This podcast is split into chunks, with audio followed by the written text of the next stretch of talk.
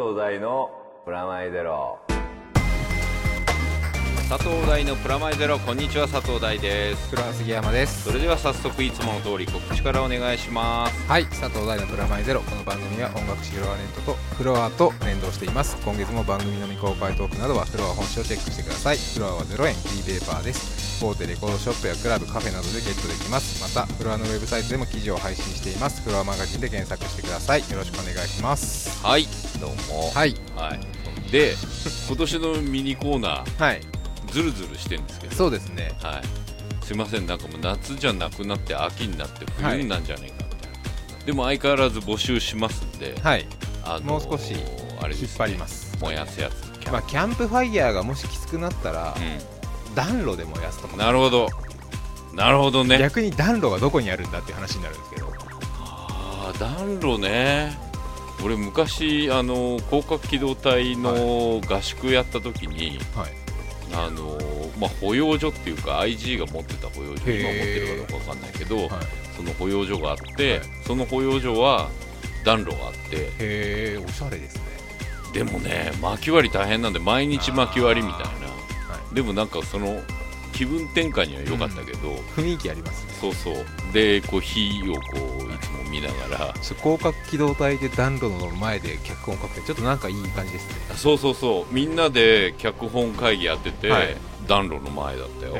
森の中でやるそういう感じで、はい。ちょっと引き続きやっていきたいなはい。燃やしたい記憶メモリーということで、はい。あの基本的にはあの紙でもいいですし写真とかでもいいそうでけどですすね。まあ洋服とかでもいいはいですし、はいはい。消したい過去でもいいし。そうですね。はい。とりあえず送ってほしいのはこういうのもしたいよっていうお知らせをメールで送って、前回あの俺と飯さんがはい。写真集。ポートフォリオをはい。送ってくれたけど、そうですね。ああいメールで。で。一回メールで送ってくれたら、はい。うちの D の方から連絡が行くので、はい。えーホームページのメールアドレスの方に、はい。えー燃やしたい箱はい。ということで。あの大きいものとかはあの燃えないゴミとか。あそれダメ。燃えないゴミじゃないです。燃えないものとかはちょっときついので。あと、あのーなんだ有害物質が出るやつ気をつけてください。ポリエチレン系とか、そうそうそうそう。その辺はちょっとこう、はい、地球に優しいプラマイゼロということで。そうですね。はい。はい。そんな感じですよはい。はい。で私最近はい。えーこの1ヶ月で発表になったこともありつつなので、まずはですねあの去年放送していたスペースダンディが、いよいよ来年のですねはい。1月29日にはい。ブルーレイボックスが出るお DVD はもう出てます。DVD ブルーレイ、はい。あのいやブルーレイの単発というかは、で、うんあのまあ、1話1本あたり2話とはい。か入ってるやつは出たんですけど、全部入ってます、はい。あの26本。シーズン1シーズン2あ全部？全部入って、あのーお高いんでしょっていういかついですね。はい。1万8000円です。なんですかそのあのテレフォンショッピングテレフォンショッピング。じゃない君がお安お高いんでしょって言ってくれなかったから自分で言ってみたっていうやつだけど はい。頑張りました びっくりするぐらい安いです、はい。普通の驚きの価格が。驚きの価格頑張ってます。あのーもうちょっとあのネットの、はい。えー某サイトとかで買うと、はい。はもうちょっと安いはずです、一応定価1万8000円。それで全26本入ってます。26本入ってるなら。でそれを記念してですねはい。なんと現在、えー地上波 BS そして配信ではいあの再放送中でございます。うん。しかもこの再放送がですねちょっと不思議な再放送形態をとっておりまして、はい。スペースダンディって1話完結でありながら、そうえー全体がこうなんて言うんでしょうね多重構造になってるっていう世界観なんですよ、SF 的に言うと、はパラレルワールドみたいな、でそれを彷彿とさせるとかいうんですかね、順番通り放送してない。あそうなんですね。でちょっとこれ複雑なんで俺ちょっとあのこの資料見ながらですけどまず地上波放送は東京 MX ではい。10月6日だからもう放送してますけど、はい。えー毎週火曜日の11時から放送しておりますと、で BS の方でも同じ火曜日にこちら12時から1時間後にはい。BS 富士で放送していると。はい。で同じ火曜日なんですけど放送がですね MX の方は全26話からはいフファンが投票に選よって選んだ13話をはい。ランキング形式で放送。じゃあいきなり最終話とかそういう可能性もある。あります。そして BS の方でも、はい。えー26話からはい。スタッフとキャストが、はい。えー今度は13話をセレクトはい。して、えー放送するんです。なるほど。たまにもしかしたら同じかも。そうなんです。あのー初回のちなみにですけどあの6日ははい。どっちも僕が関わったラーメンの会の2話がああの13位だったんですよ両方。ミラクルがそこでそう。最初からだからもうい起きなり複雑になっちゃって あの普通に2話から放送するのかなみたいになっちゃいましたけど、実は違います。いたうん。そしてあの配信の方はですねニコニコの生放送で、はい。MX と同時間同時内容で放送してます。みんなで見れました、これねし普通に考えて、2つ放送枠があんだから、うん。20 13本ずつ放送すれば全部の話数放送できるんですけど、はい。そこがダンディちょっとえげつないですよね。え見れ見れなかったやつはそれはだってファンとボックス買ってくれっていう。そういうことですよ。えげつないですよ。あのでそれにあの総監督渡辺慎一郎はいなんですけど、はい。そんな渡辺慎一郎さんと、はい極秘裏にインディーズで、はい。あの進めていたプロジェクトが発表になってい。ますと、はい。でこれはですねアニメーションの PV で、はい。まあもう本当に、えーっと30秒ぐらいの短いものなんですけども、この番組ではおなじみかもしれない、あそういえばダンディにも参加している アブドゥールあのハックさん。はい。あの UR の。UR のイラストレーターでおなじみのハックさんがコミックレーベルを彼自身がやってるんですね、えークレセントでいいんだっけ？そう。クレセントコミックスという、はい。えーアメリカのデトロイトで自分で、あのコミックスをやってるんですね、クレセントコミックスの PV はい。を渡辺慎一郎が監督して音楽が UR ではいで私はエグゼクティブプロデューサーになってるんですけど、そんな名前になっちゃいましたけど これなんでそんな名前になっちゃったかっていうと、ハックがどうしても渡辺慎一郎にアニメを作ってほしいと、はい。でしかも自分が、えーうん。コミックスの原作やってるやつやってほしいって言ってでこれをどっかのスタジオに引き受けてもらっちゃうと、はい。またなんかこういろいろあの、ま難しかったりするんで、じゃあダンディで関わってもらったメンバーを何人か集めて うちの会社で作ってみっかっていうことで、ストーリーライダーズがはい。制作母体になりまして、はい。ここから監督、えーアニメーターの人、はい。それから背景の人、はい。えー色をつける人撮影部門とかっていうのを、えー発注してそれはい。どうしてこれが可能かっていうとですね、うちのマネージャーの K 氏は、はい。元 B 社の制作進行だったっていう過去がありまして、もう何10年ぐらい前ですか？なんですけど、はい。昔撮ったあ杵塚的なやつではい。やっちゃいました、あーできちゃいました。とうとうアニメも作りましたね。そう。アニメ作っちゃいました。あのでこれ YouTube で今タダで見れてあのうちのストーリーライダーズのホームページの方でははリンクが貼ってあるんで、はい。えープレセントコミックスということで調べていただければという感じで、UR の音楽も素晴らしいですし、はい。あのムスリムヒーローなんですよ。うん。まあ、っていうのもあのハックさんはムスリムなので、ムスリムヒーローってなかなかいないでしょ、うん。あのアメコミなんだけどムスリムなはい。ヒーローもので、うん。だからちゃんとねあのお祈りを捧げてるシーンから始まるみたいな、こだわりのはい。一品になっていましてどっちかっていうと渡辺慎一郎カラーもちゃんと入ってるなっていう感じでございます。よ、そうそう。そういえばあれだね。ダンディのあの総監督じゃなくて監督やつ夏目さんは今ワンパンマンっていうはいはいアニメやってて、はい。これがまたすっごい面白いけどね。あまりに強くなりすぎて、ワンワンパンチで全ての敵をぶっ倒すっていうあれコミックスの時点でもう面白いもんね。作画もすごいじゃないですかそう。絵も。うん、それがゴリゴリ動いてます。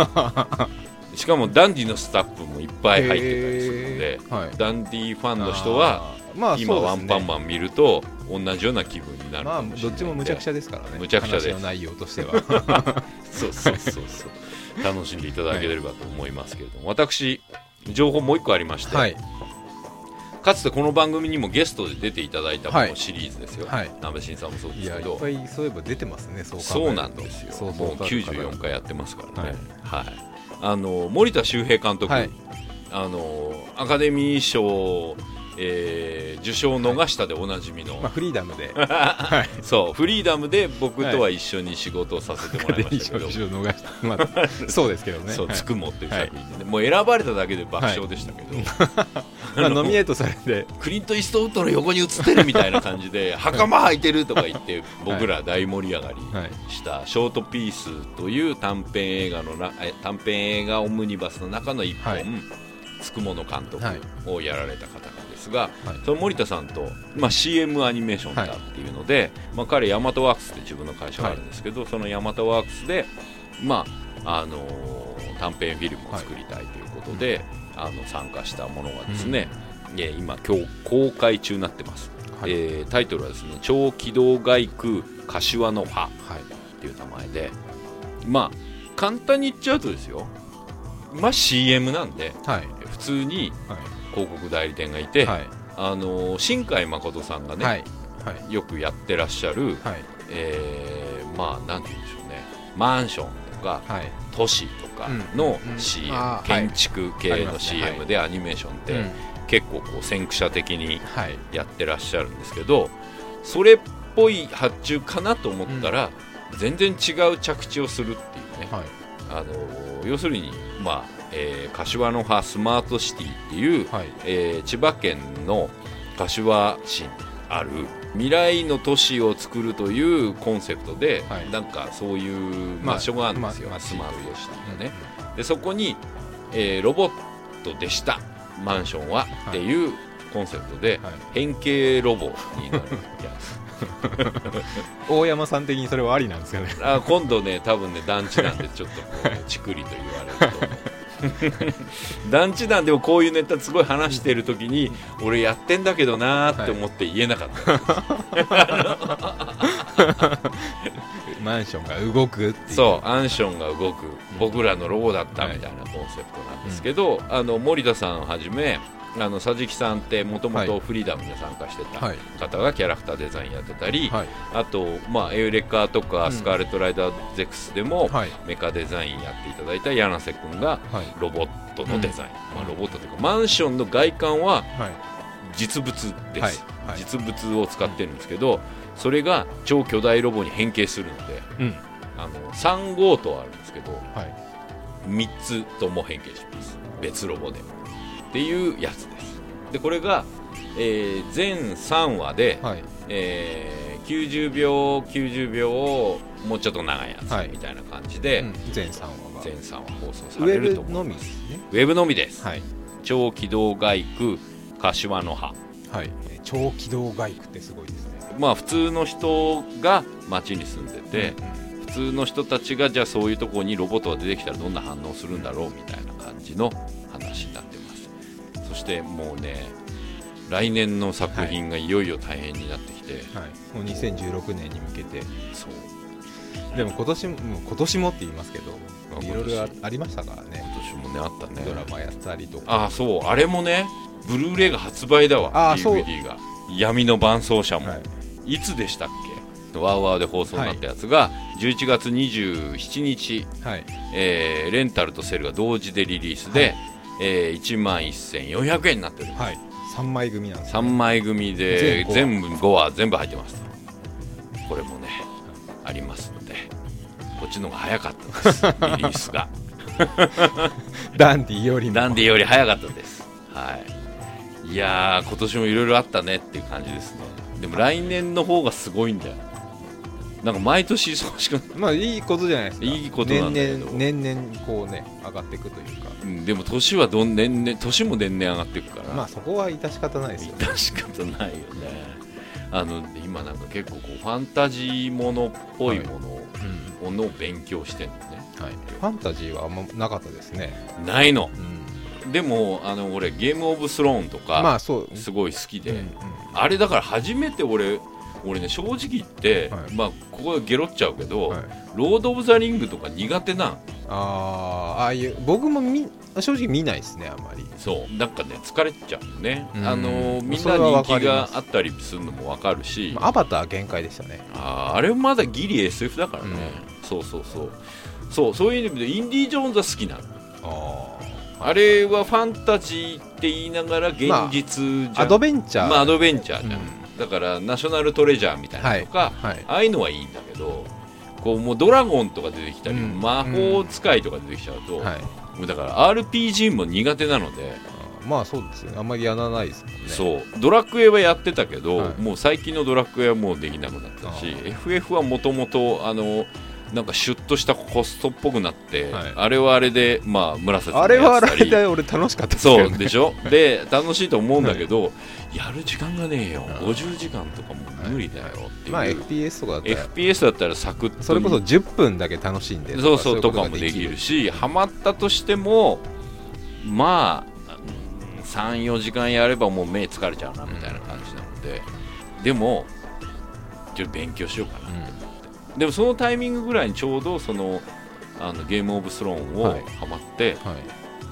これは国取りゲームだったうんとか、まあ、三国志みまたいな、あそうですね。電気物そうそう。あと銀英伝みたいなあものなんだってなって、あの楽しみ方が分かったっていう感じなんですけど、まあ、だからねそのゲームオブスローンの世界では、はい。こうドラゴンいるんだけどドラゴンがいるってことが別にドラゴンが来いドラゴンみたいな感じじゃなくて、うんまあ。もちろんそういうのもあるんだけど、はい。そうじゃなくてドラゴンがいる国っていうのが政治的とか宗教的に力を得る、うん。なんつうんだろう駒みたいな。そうですね。もう兵隊じゃないですけど。例えとしては核兵器みたいな、うんうん。この世界観の中で核武装した国がありますみたいな感じで、そのドラゴンを持ってるみたいな感じだね、そういう例えをしていくと、うん。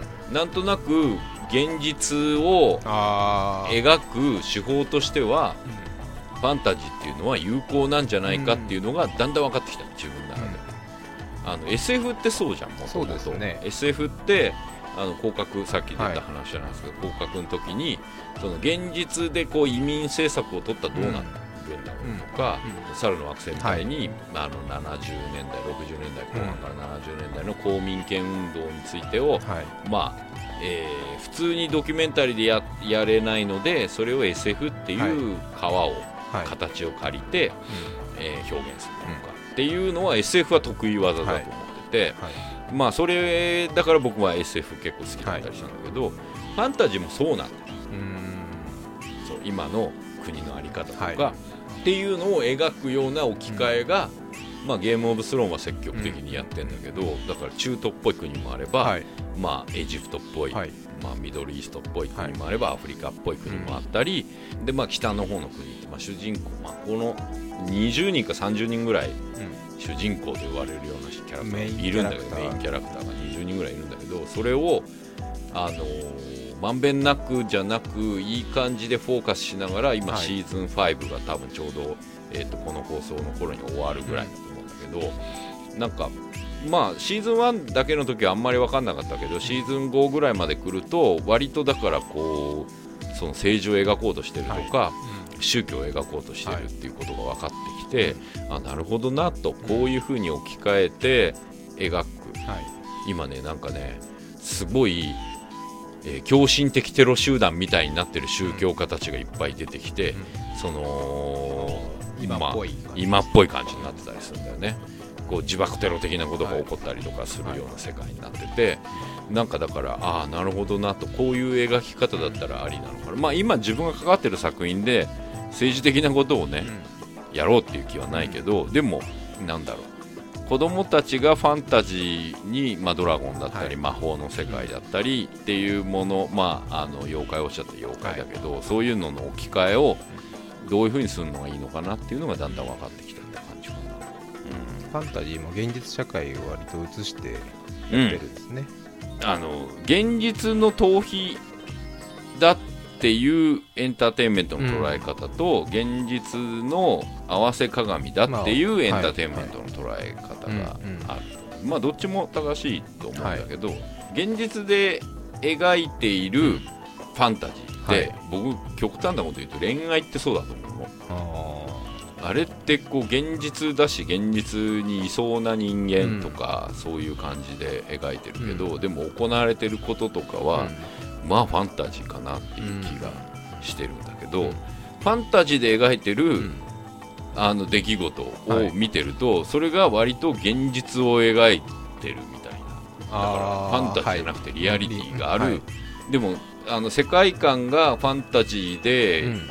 ある以上、描いてることも例えばファンタジーにしちゃうともうなんか接点がなくなはいって、はい。うん。自分的にはなんか遠い世界のものになっちゃう、だから簡単に言うと FF 学園ものになったりとかしてたじゃん、はい。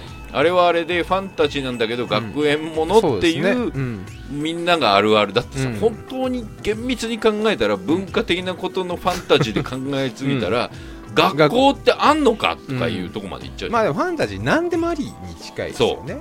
だからじゃあ逆にありっていう、でその時に自分が学園うん。うんだったら、まあプレイヤーだったり、はい。まあ、全員が通るものじゃん、学園ものすっごい多いはい。理由は、誰でも一回は学校行くからだと思う、はい。共感できるだからそれを SF にしようがファンタジーにしようが、うん。えー学校っていうリアリティというか、まあ、リアリティとの接点があれば、いろんなことができるうんことだと思うんででそれで言うと恋愛っていうファンタジーを描くためには現実の着地点であれば、それは成立するっていう考え方だと、まあ、だから逃避であり現実を描く鏡でありっていうのが多分そのどっちに振れ幅があるかともかく両方せ両方それがこう触れてないとうん。きっとエンターテインメントとしては成立しないのかなっていうのがだんだん分かってきたかなっていう感じ、うんうん。なんか怪盗ジョーカーとかやってると、はい。ふなんかね、まあ、ルパン三世のはい。雰囲気、まあ、特はい。に赤ジャケ、今青ジャケになってて赤ジャケの頃があって、一番その長かったよわかわかりやすい。わかりやすい、はい。みんなが思ってるルパンのイメージに近い、ああいうのに近い感じの雰囲気って、例えばそのファンタジックにこう魔法魔界のこととかもはい。うん。起こったりもするんだけど、すごくこう国とかはい。のうん。場所とか、うん。美術館のありようとかすごい現実っぽかったでそれもこう忍者もいたり忍者の里があったりはい。する世界観のね、うん。あのジョーカーって、はい。だけどなんか美術館に盗みに入る時の、まあリアリティはなんとなくのリアリティがあったりとか、ファンタジーの中でリアリティを利用して、まあ、あのエンターテインメントに着地させるっていう感じなのかなっていう気はするんですよ。でね、うん。最近あのこの国は別としてはいあのアメリカやヨーロッパを含めて、一大ブームが起こってるのが、SF とかファンタジーなんですよ、映画がね、まあ、テレビ。もはい。あの、まあ、もちろんコメディとか、はい。えーラブストーリーとかはあるにしても、あのちょっと前じゃ考えられないぐらい SF ドラマが多いんですよ、うん。まあ、あのゾンビとかも入れちゃったり、はい。うん。まあ、あとなんだドラキュラものとかはい。も入れちゃうともう本当にあの、うん。ほとんど SF とかまあゾンビドラキュラもファンタジーに近いそうそうそうそうそう。そうね。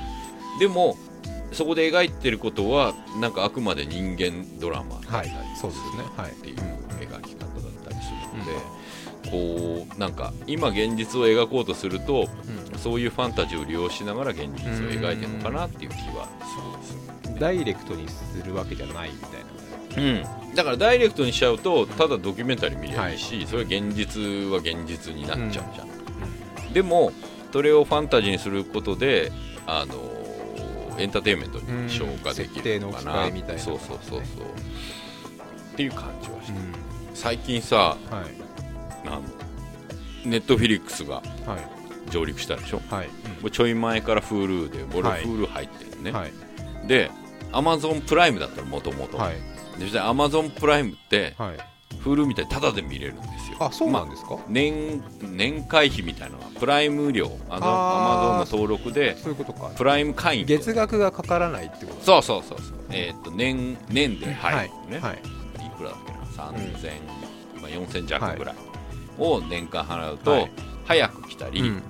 する。特典があるってやつでもともと入ってた、それがプライムビデオっていうのが始まって、はい。それに登録してる人はプライムビデオ全部タダで見れる、あとネットフィリックス。はい。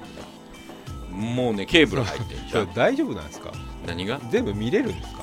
いや違うんだよ。これがまたねあのもうテレビ局じゃないテレビ局みたいなのがいっぱいできたって考えた方がいい、だから俺13チャンネル14チャンネルとかそういうもっとそうそういう感じ。無限にあるってことですよね。そう、ん。でいつでも見れはいるチャンネルみたいな。はいであのだってさネットフィリックスでしか見れない「デがィアデビル」とかあるわけ、最近そういうのばっかじゃないですか。そう、はで Hulu オリジナルみたいなのもあるし。ね。はい。で、うん。あのであの Amazon プライムなんかね、ウォーキングデッド、うん。フィア・オブ・ザ・ウォーキング・デッドって、うん。今年の夏僕がちょっとニューヨーク行ってる時に宣伝してた、はい。ウォーキング・デッドのスピンアウトはい。があへえやるんだと思って、はい。あの AMC で、はいわあ見れると思って普通ね FOX チャンネルでやってるんですよ、はい。うん。ケーブルって、はい。だからその「フィア・オブ・ザ・ウォーキング・デッド」もはい。それで見れるかなと思うわけよ、はい。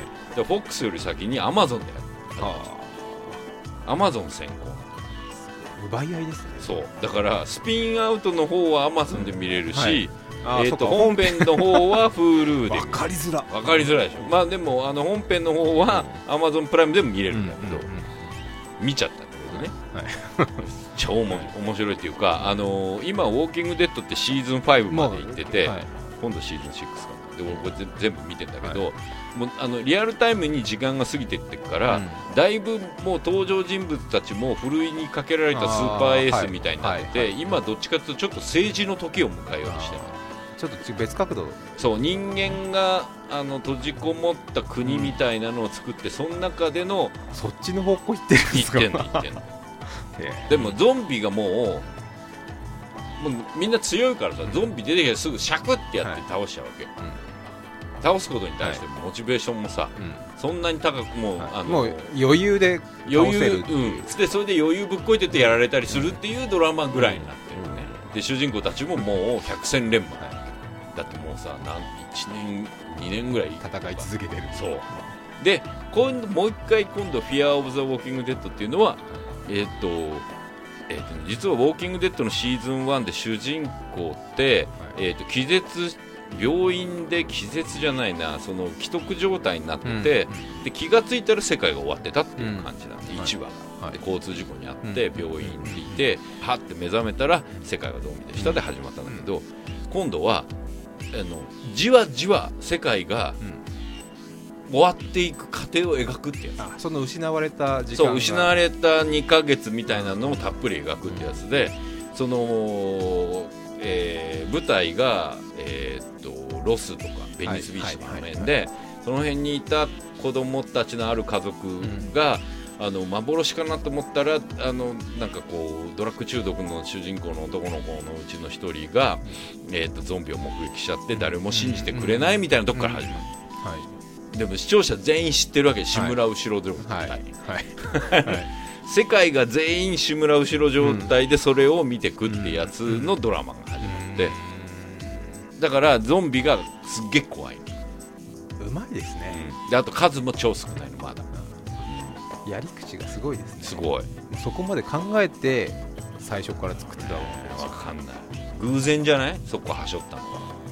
面倒くさいからとりあえずもういっぱいいるところいるところから始めようぐらいだった。ゾンビがいっぱいいる1話で終わりたかったね、うん。1話すごいインパクトあるからその通り抜けてパッていったはい。ゾンビがこう何十万はい人ブラーっているみたいな多分テレビ局的フックああはい。もあって、まあ、漫画的フックもともと漫画原作だからね、あったんだけど今回は地味めで、まあ、だから評価が真っ二つというか。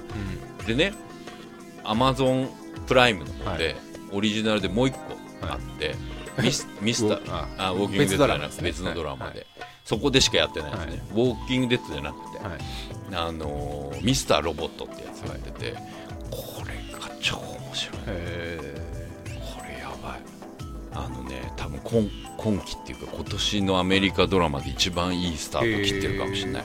こう放送形態が面白くて、毎週水曜日に Amazon プライムで配信。1話ずつ配信してくるんです、それあの「フィア・オブ・ザ・ウォーキング・デッド」もそうなんだけど、で、えー一応ニューヨークが舞台で、そのニューヨークのある有名なセキュリティ会社の、はい。えーセシステムエンジニアが主人公なんで、エジプト系の移民の子で、うんでそのはその子が昼間はセキュリティエンジニア、うん。夜はハッカーうんっていうそれで必殺仕事人みたいな感じで自動ポルノやってるやつとか、ドラッグディーラーやってるやつとか、拳銃を密売してるやつとかをうん。見つけて、はい。ネット上の情報で、うん。あのーでコードを開けて、はい。証拠をいっぱい集めて、うん。警察にあペッポチッとたってリリークして、うん。で社会的に抹殺させたらそのデータを全部 CD ロムに入れて俺の電子的墓場に入れるっつって、へー。1話ずつ1人ずつの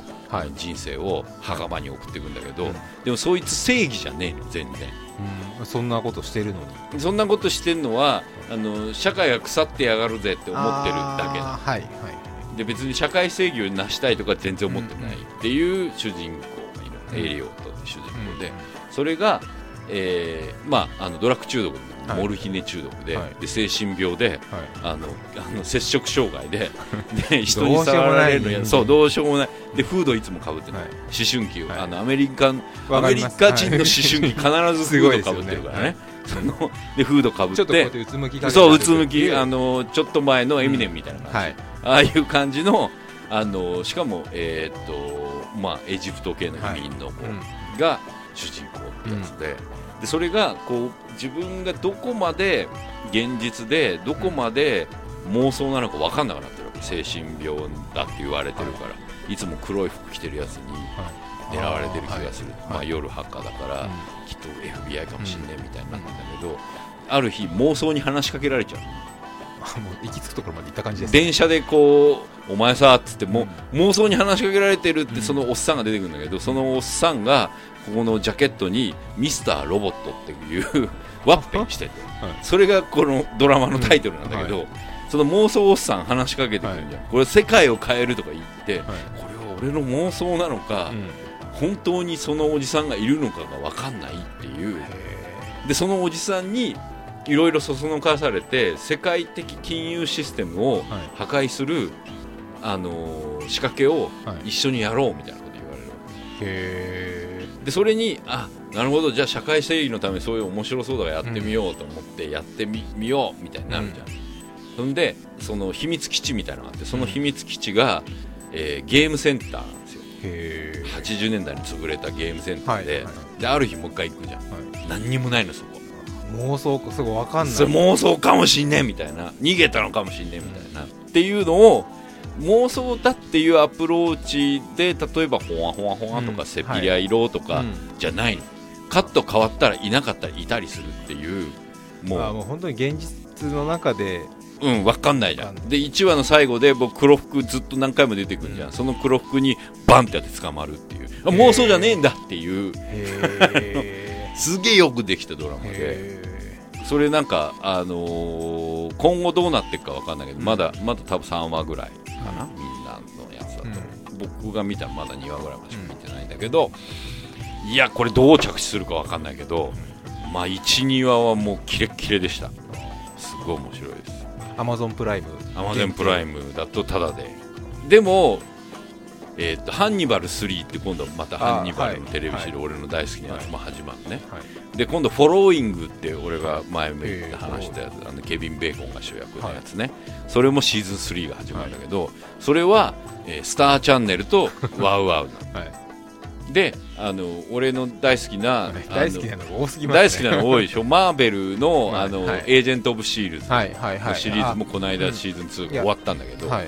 あれも多分ワウワウが一番最初だからその辺の契約はなかなか切れないわけですよ、はい。スターチャンネルで。はい。俺ゲームオブスローンはスターチャンネルが一番早いので。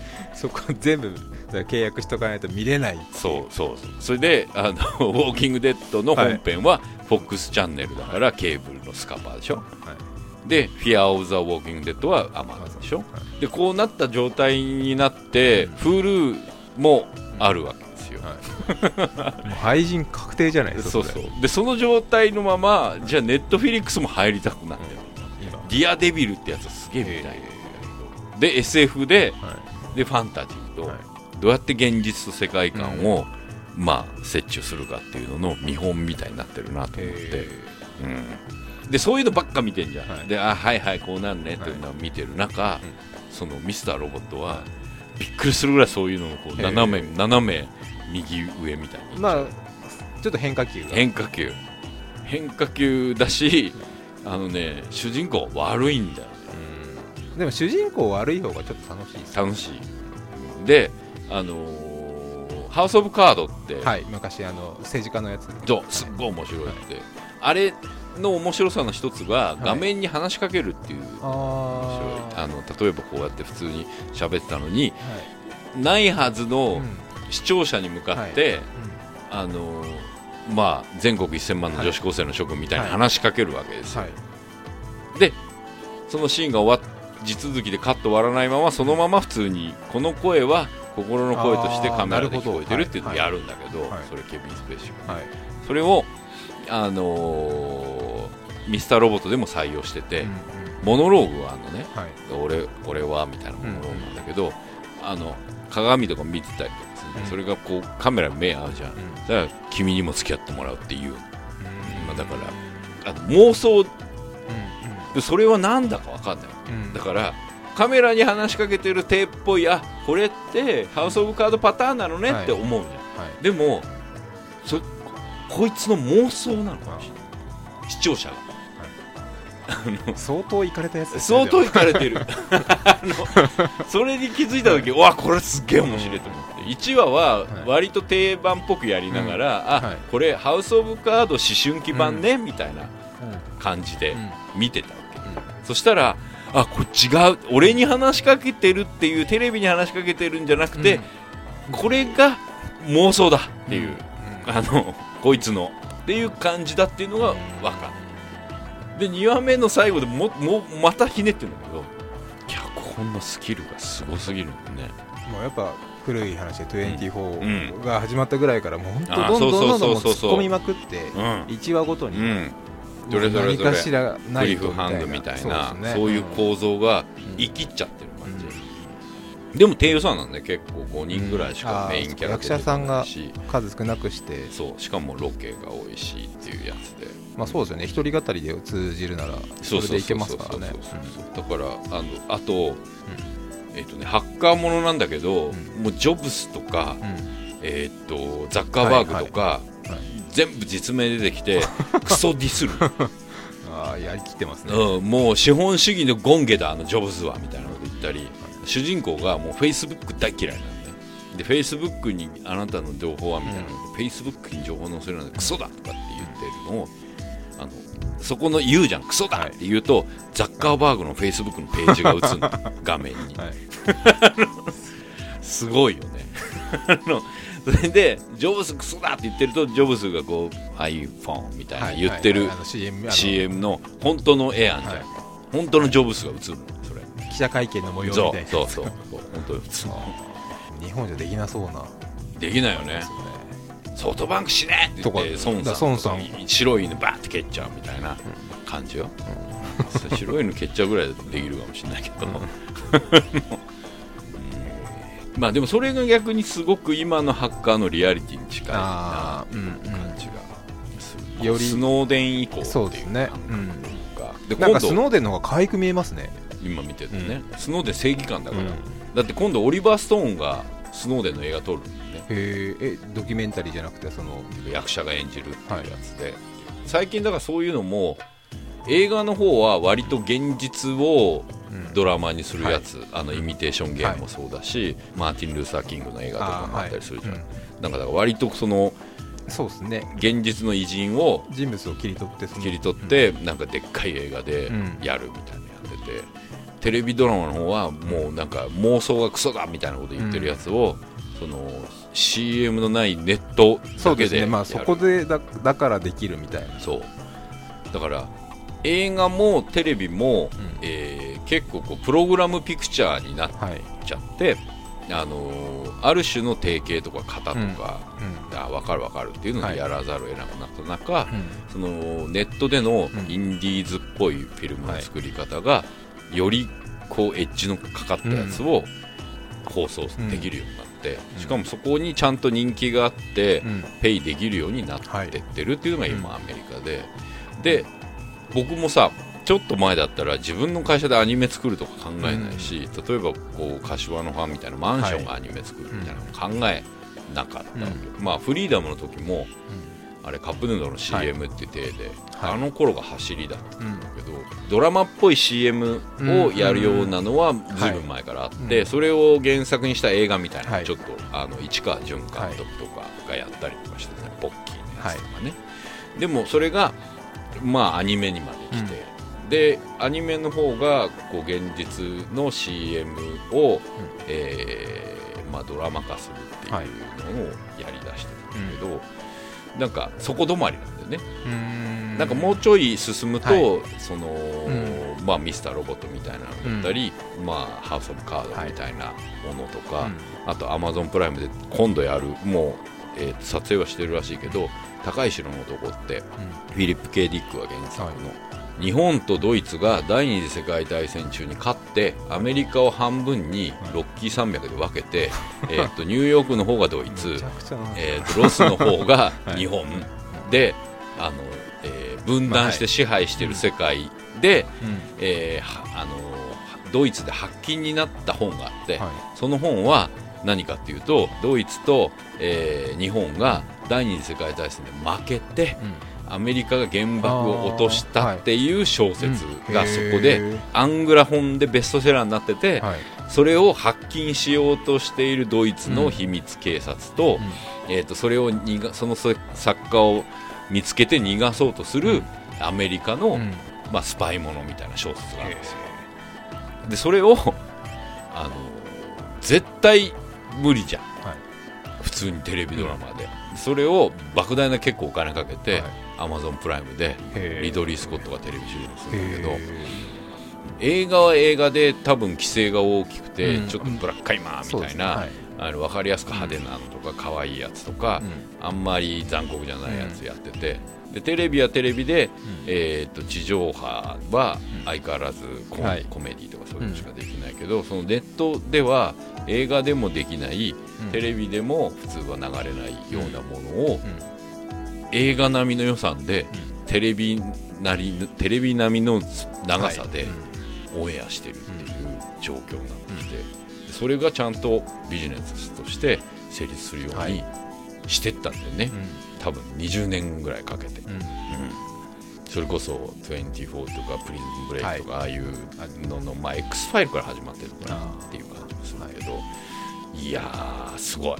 まああれですね。もう同人誌がコミックス化したかみたいなコミックス化したみたいな。同人誌原作で、うんえーっとそこそこの役者を使ったでかい映画ができてるみたいな、まあだから日本でそれに一番肉薄してるのは、多分もう「エヴァンゲリオン」とジブリぐらい、うん。スーパーインディーズみたいな、好きに作って過激なこともやるぞみたいな、はい。政治的信条も関係ねえみたいなのが全国ロードショーしてますみたいな感覚、いやーどういうふうにやったらそういうの作れるんだろうなっていうのが今日本でですか？る、うん、まあ無理そうですけどね。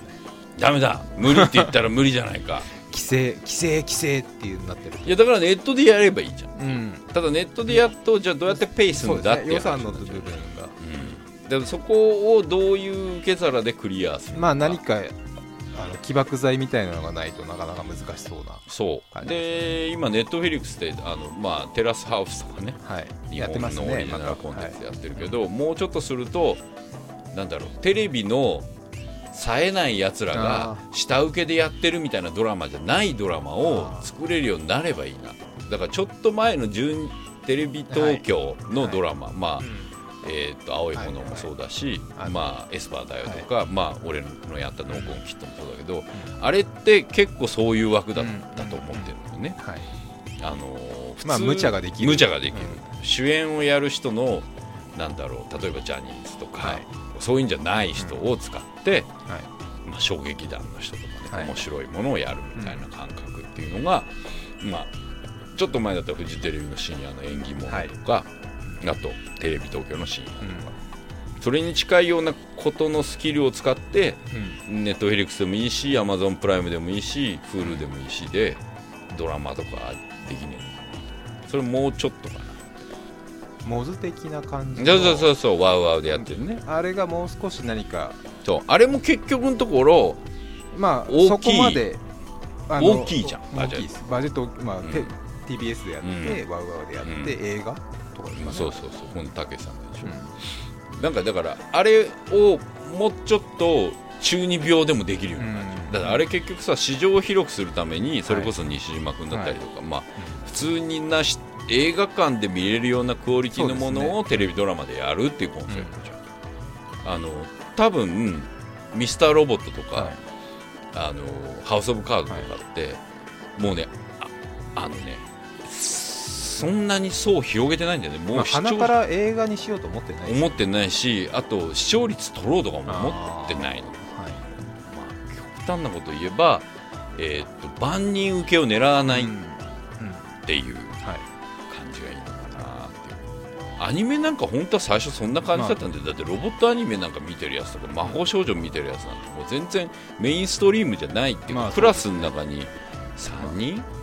まあもうょちょい。じゃあ5人ぐらい、知ってるけどん。そこまでハマってないみたいな、うん、っていうものだったわけ。じゃん。でドラマの方はみんなが見てるみたいな、うん。それでドラマ腐っていくし、でアニメもこうやってみんなが見れるものみたいなので作ろうとしちゃったら、なんかみんなどっかで見たことあるような感じになっちゃうんだよね、それがつまんなくしてんじゃないかなとか。今だから新作のさこう企画やったり、設定やったりしててもどっかで見たことがあるようなもんになってくんだよね、なんかね型がありすぎて、このパターンだったらこうなってこうですよね、うん。それで自分自身もそういう型にはまりそうなわけよ。そのあこういうんでやるんだったらこれでこの順番ですよね、うん。それある意味正しいっていうか、うん。見やすいから主人公はここで、えー目的を手に入れてこうやって敵にやってみたいなのをやっていくっていうのはいいんだけど、うん。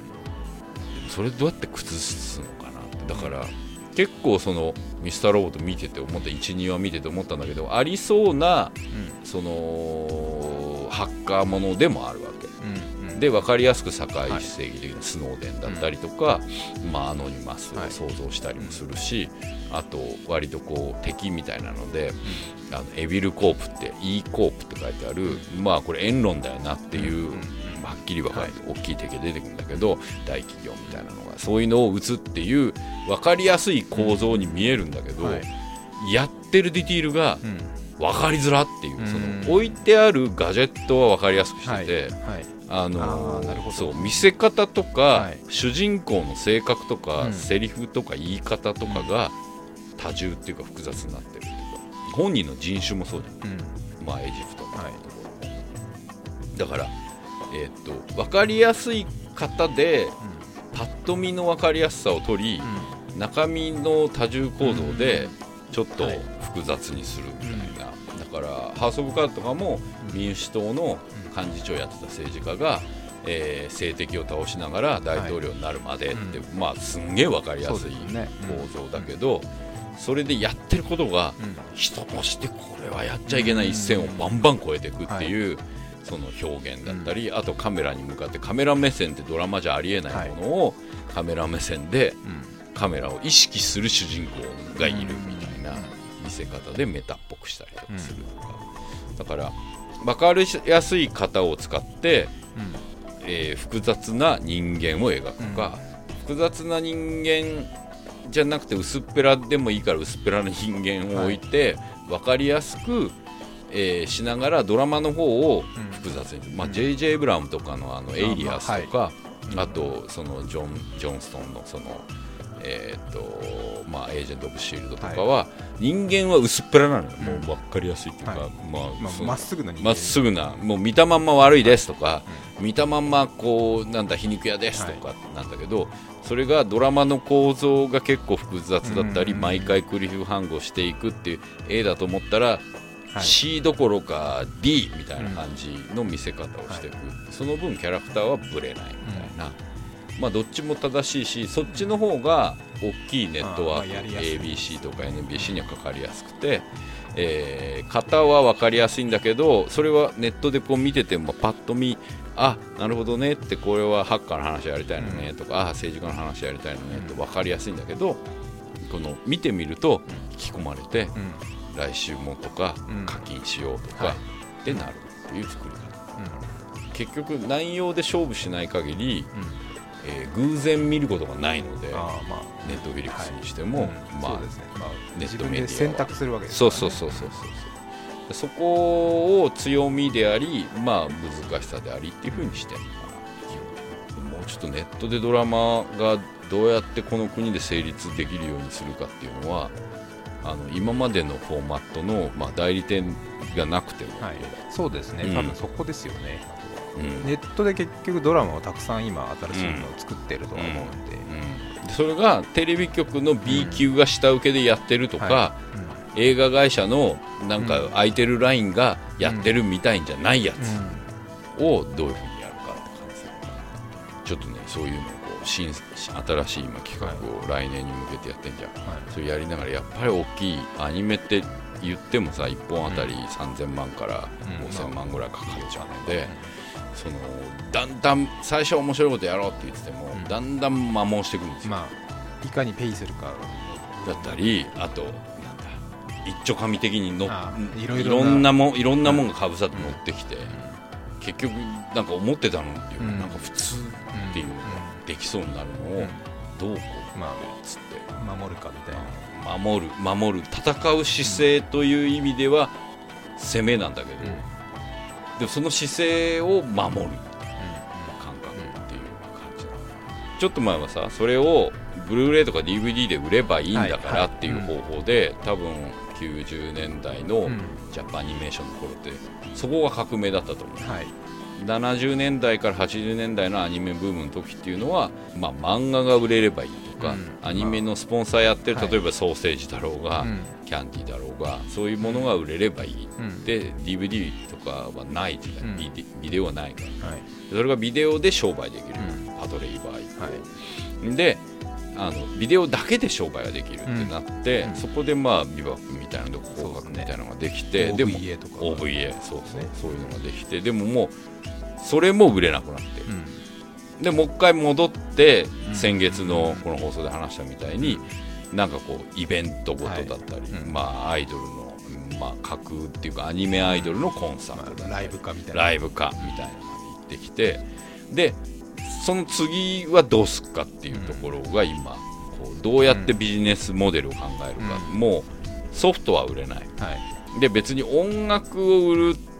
ために、まあ、CD を売るためにアニメを作るっていうところもどっちかっていうともう飽和状態。今それが主流に近いですよそれが今主流なんでその次どうすっかっていうところのヒントが今は割とそのまあアマゾンプライムだったり、ネットフィリックスだったりあと Hulu だったりの放送している。だからね、放送時間が話数ごとまちまちだったりする。CM の入るタイミングないので、微妙にあのはい。大体45分ぐらいだけど、はい。それがうん。がっちりじゃなくて、うん。とかあとアバウトな感じなそうそう。あと主題歌とかないから。あ主題エンディングとかないから。毎話数違っちゃったりとかあの BGM だけで終わったり、うんうんあえて明るい音楽で終わったりとかもできるから、うん。そういうところが演出によって中身で勝負していくっていう方向になってでじゃあ中身で勝負して中身を買いたいのかじゃなくて、そこに課金したいのかっていう方向になってるっていう感じ、もうドラマを買うっていう感覚ですね。そうそうそう。1本あたりまあうん200円だったりうん。300円で買うみたいな感覚、でもそれがちょっと前の iTune とか、うんうん。まあのだから音楽が辿ってる道を今辿ってるんだよね。そうですね。じゃあ行き着く先はあれじゃないですか。Spotify みたいな定額制っていう。今だからそうなったじゃん、うで今それがどどこの会社にん定着するかみたいなレベルになってて、でアメリカはそのそういうところで映画の資産だったり、はい。うんアニメの資産をそこで活用してる、うん、日本はそれをどこまでどう活用うん。データベースするのかなっていうところが。音楽的には今それがちょうど日本が走り出した感じですかね。うん。泡とか。そう。でそれが今度映像にうん。今徐々にはい。来ようとしてて、うん。ただもうちょっと過去のうん。資産をうまく運用しないとダメかなって気がする、音楽もそうじゃん。例えば誰かのセレクトだったり、はい何年代の特集とかっていうのをどれだけ作れるかっていう感じで言うと、映像も今こうただただ階層的にドバッとあるだけで,、でもしかしたらこの役者がデビュー当時もしかして戦あーまあ、佐藤健だったらもう戦隊もののここみたいな、はい。そういう特集をこうずっと主役で組むのもいいけど、脚本家でもいいかもしれないし、例えば特撮テーマとかそうそういうテーマとかでもいいし、なんだったら話数ごと切っちゃってもよくてうそのんもうだからそういうこうポータルのあり方んうん。を作るもう一個上のレイヤーでお金を取るっていうのもあるのかな、キュレーションみたいな感じ、だから分かんないけどあの町山映画祭。そうですね。柳下映画祭、うん。まあ、もしかしたら大友克洋映画祭。そういう例えば監督さんスタッフ、うん。俳優さんでくくるとそうそうそう。でその映画祭は勝手にいろんなたここは Hulu とか、はい。ここは Netflix とか、ここは Amazon プライムとかここは、えーケーブルとか、っていうなっててもよくて、うん。でそこにこれをお金を払うことによってそこがうん。その課金がうん全部見れるみたいな、もう一個上のレイヤーのポータルがあったりすると面白いのか。うん。でそこで何か課金するシステム、うん。だからパッケージじゃなくて、キュレーションがパッケージ化するっていう感じだと。アニメとかまあでも一般の人からすると、ん。ちょっと話数が飛んだりとか概念がバラバラになると、うん。まあなかなかハードルが高いですからね。難しいけどでもそれさ役者で考えたらそれいいわけ。うん、多分好きな人は見るけどっていうところになってきますよね、だからいいんだよ。もううん。一そこで般層じゃないもうセグメントして見ない人は見ない見なくていいっていう切り口をもう前提としてあ出しちゃう。でもそう確かに。俺箱根の駅伝で肉だけとかだったらちょっと見たいなでしょ？だからほらこの間見たじゃん。箱根駅伝のゴールばっかりみたいな。花の肉祭りとかそうそうそうそうそういう過去ことで。10年の。過去10年の肉の 全まあ部見たいかもしれない。でしょ？そういう感覚。それスポーツでもできんね。できますね。よくさ昔年末になるとさあの好プレー珍プレー大賞でね。ームランばっかりとかさ「タラタタラ」っつってうん。元気が良かったことだから今年甲子園とかででそれやってましたね。NHK とかで昔の映像ガンガン出してやってましたね。そのうん何回かに分けてそのドラマがあった試合とうんうんうんうんすごい大差がついた試合とうんうんかそういうのでやってましたね。そうだからそういう特集でスポーツだったり、政治もそうやってできるかもしれないし。鳩山祭りとか。ああそうそうそう。面白い発名言みたいなね。そう。いそうだよね。うそういうこう切り口でうん。今までのアーカイブを掘り起こしながらんはい。課金させていくってあいううん映像の DJ みたいな。うん。宇川君とは違うそのはい。感覚でなんかまあそういうのが著名人が著名人だったりあと面白コラミストそうですね。とかうん。ちょっと映像にお金をそうですね。払おうって思うかもしれない。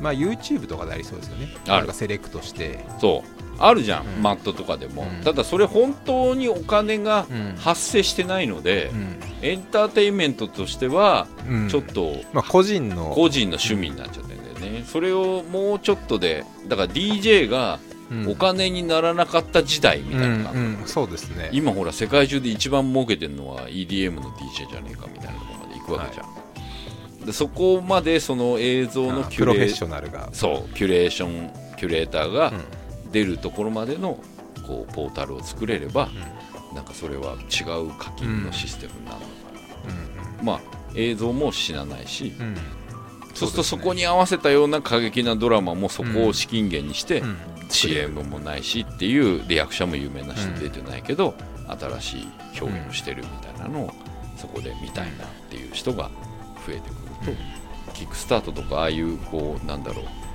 こっちからアクションをいっぱい起こさないとたどり着けないじゃなくて、あのそのポータルにいればなんとなくここにっていう感じに作れればいいんじゃないかなって気がする、まあある種ニコ生とかうん。それに近いことはやってるとは思いますけどうなそれがまだマネタイズしっかりできてないできてないっていうとあと本ちゃんの映像が使えないでしょ、そうですね。うん。権利の問題が。権利の問題。それがもうちょっとでクリアできればさっきのそのザッカーバーグって言ったらはい。ザッカーバーグ出ちゃうみたいな感覚での作り方ができるといいなっていうことを考えてるんですよ随分重たい話になりますえ？重たい？最終的に。あいやいやいやそんなことないよ。楽しんでるって話だよ映像。ただ映像楽しんでるけどいっぱい見るねって言われるから俺がキュレーションできるぐらいは見てるけど、うん。そのキュレーションもこうやってこう番まあ組があって、喋ってれば一個一個につながりがあることとか、対比して例えばあのハウス・オブ・カードがあるから、うん。ロボットが今あんだみたいな話って、うん。普通に見てたらわ分かんないし、普通の情報ページには別にその役者の情報とか監督の情報はあるけど、うん。それがこの文脈の中ではどうなってるかってないじゃん、うん。まあ、そういうのを多分柳下さんとか、あの町山さんとか、はあと、まあつのいろいろ繋い歌丸さんとかね、うんそうやってつないでると思うけどそれがもっとなんかこうラジオ的発想でうん。テレビをテレビだったり映画だったりテレビドラマだったりをこうキュレーションできるようなうん。ポータルまであと一歩なのかなって気がしておりますよ、怒りじゃないんだよ、今までと違うから。怒りじゃなくてあのふつふつと。うん、なんかねちょっとそっちの方でなんかものづくりしても、うん。それはもうそのフォーマット抜けらんねえんだなっていううん。諦めではない達観に近いよう。なだからでじゃあ死んじゃうのかっていうと、まあそうじゃないアメリカもそうなってたと思う、うん。うん。あ一時期。うん。でもそうじゃなくなっうんてるんだなじゃあちょっとそこ勉強しようみたいな感じなんか面白いことできたらいいなと思いながら、もしかしたらやぶ破れてる。戦い戦い勝てなかった。勝てない勝てないけど勝てないなりの楽しみでやってるかもしれない、うん。まあそんな感じで、はい。はい、というわけで「プラマイゼロ」は佐藤大とフラ杉山がお送りしました。ではまた来月。来月はちょっとなんかまたそうですね。できるといいなと思います。はい